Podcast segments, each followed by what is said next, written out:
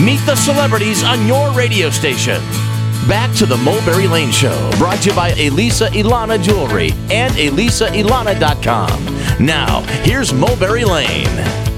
Carlene Carter is the third generation of the first family of country music, the Carter family. Now, as the daughter of June Carter and Country Music Hall of Famer Carl Smith and stepdaughter of Johnny Cash, Carlene is steeped in the hills and valleys of country music.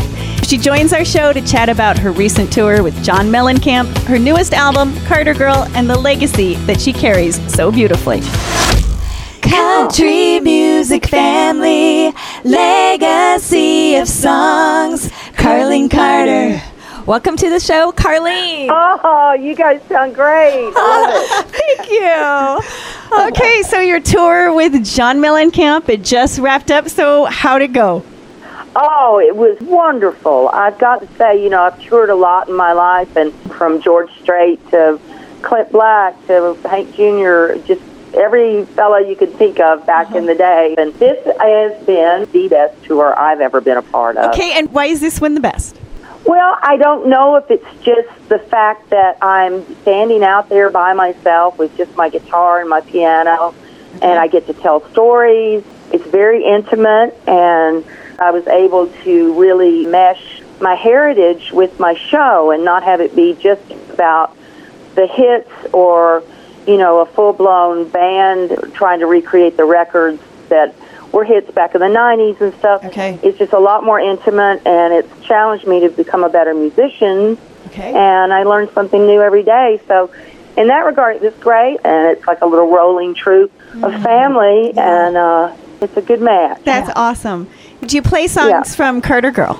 I do. You know, I started out the tour. My husband was with me on the first half of the tour, and then Okay. he had to go back to his life. Of, he's a filmmaker right now. Okay. It's one of the many things that he does, and so he would come out and sing a couple of the duets with me that are on the album. The one that I did with Kris Kristofferson, Blackjack David. Okay. Yes. And then he would do the Vince Gill part on Lonesome Valley 2003, which is the mm-hmm. song I wrote in honor of my mom's passing and of John's passing, and kind of melted that with a Carter family song.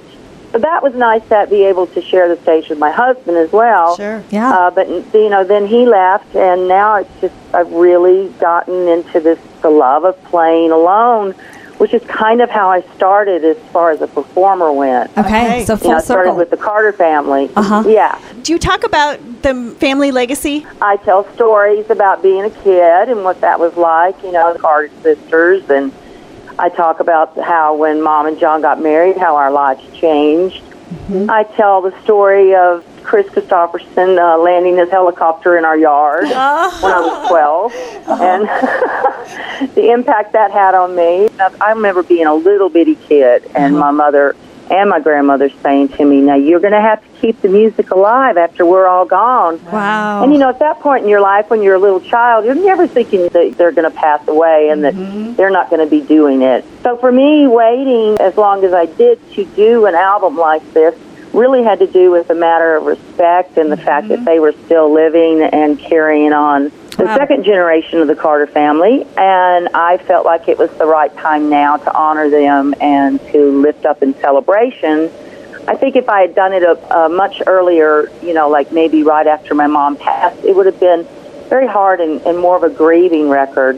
Yes. And this way, it came out, I believe, more as a celebration of Right. the music, and I'm able to honor it and really make it my own. You know, I've written probably 98% of everything I've ever recorded to turn around and take all of the wealth of uh, material that I had at my fingertips of the Carter family songs and turn them into songs that I really felt like I had written or I wanted to have written. They And- became yours. and yeah, they became mine. Mm-hmm. And I thought, oh, wow, what a wonderful gift I've been given Yeah. in that regard. You're listening to Carlene Carter of the legendary Carter family here on the Mulberry Lane Show. So when you're Yeah. up on stage singing, are there moments when you can really tangibly feel your family members with you?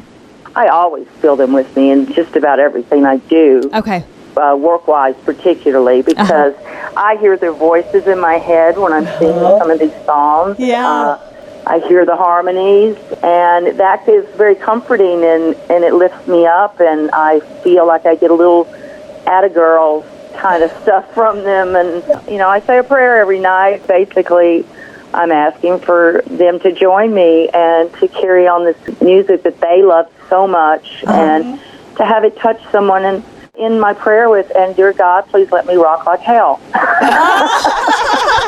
Love it. so now you you sang with your mom June and the Carter sisters.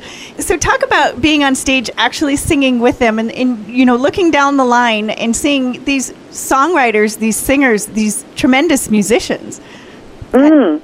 Well, you know, I would worm my way back into the Carter family. Whenever I didn't know what to do musically, uh-huh. I would just uh, miraculously appear on tour with them, you know, as a visit, and I would end up, you know, getting to sing with them. And the next thing I knew, in the kind of mid 80s, and it was time for me to leave England, I kind of wormed my way back into the Carter family, and I took two years, and I was able to work with my mom and my aunt, and be a real member of the Carter family as far as going out and promoting the Carter family music. And I learned so much. I had to learn all the parts that everyone sang because at that point in time, the only one who wasn't sick sometimes was my Aunt Helen, who you could not keep her off the stage, okay. even though she might be feeling like death eating a cracker. Oh, Helen would be out there. And uh, my mom, you know, had a few hospital stints, and I would stand in for her.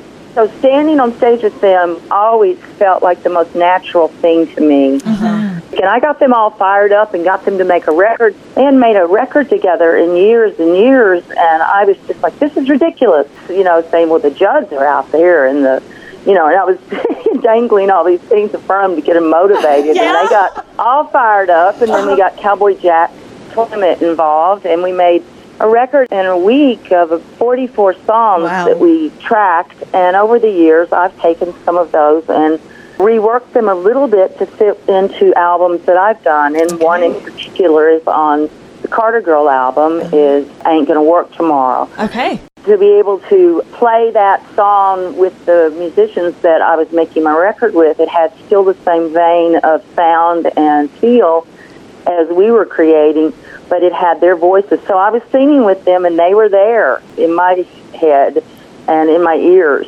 Wow. How great it was that you recorded all of those songs at that time. I know. I would love to go back and take those and put together a collection of that time because it was a very magical time. We all sat in a circle. We all played our own instruments and the funny thing was is they put the record out on Polygram and this is pre-CDs, so they gave us a ton of cassettes, and on the front of the cassette it said the Carter family, Wildwood Flower, June, Helen, Anita, and Carlene playing their own instruments. Which I thought was so cute because they have always been known for being uh, musicians uh-huh. as well as singers. Yes. Uh-huh. Their songwriting style didn't worry about meter. The center of it was storytelling. Songs are so formulaic yeah. today. So do you think we've lost something? Oh, yeah. Well, I think sometimes we veer off the track, you know, as the music business tends to do. It forgets about where we all came from, and that's one of the things that I'm really trying to concentrate on is I have to know where I've come from to know where I'm going. Yeah. The information that I ever got was that there are no rules in songwriting and that you can add an extra two bars to a line in one verse and in the next verse leave out those two bars mm-hmm. and you know you don't have to rhyme all the time as yeah. long as you're telling your story and it's got a beautiful melody or catchy melody it's more about the content mm-hmm. and you know the pure aspect of it pure and simple advice from one of the biggest family legacies in country music, Carlene Carter. We'll be back next week with more stories from her family and her music. Uh huh. Part two with Carlene Carter next weekend. Well, you know, everything old is new again. We'll be right back with Jerry Buckner of Buckner and Garcia. He's going to tell you why their hit song, Pac Man Fever, is making a resurgence. Keep it here with your radio sisters and some pop culture coming up next The Mulberry Lane Show. Here's Carlene.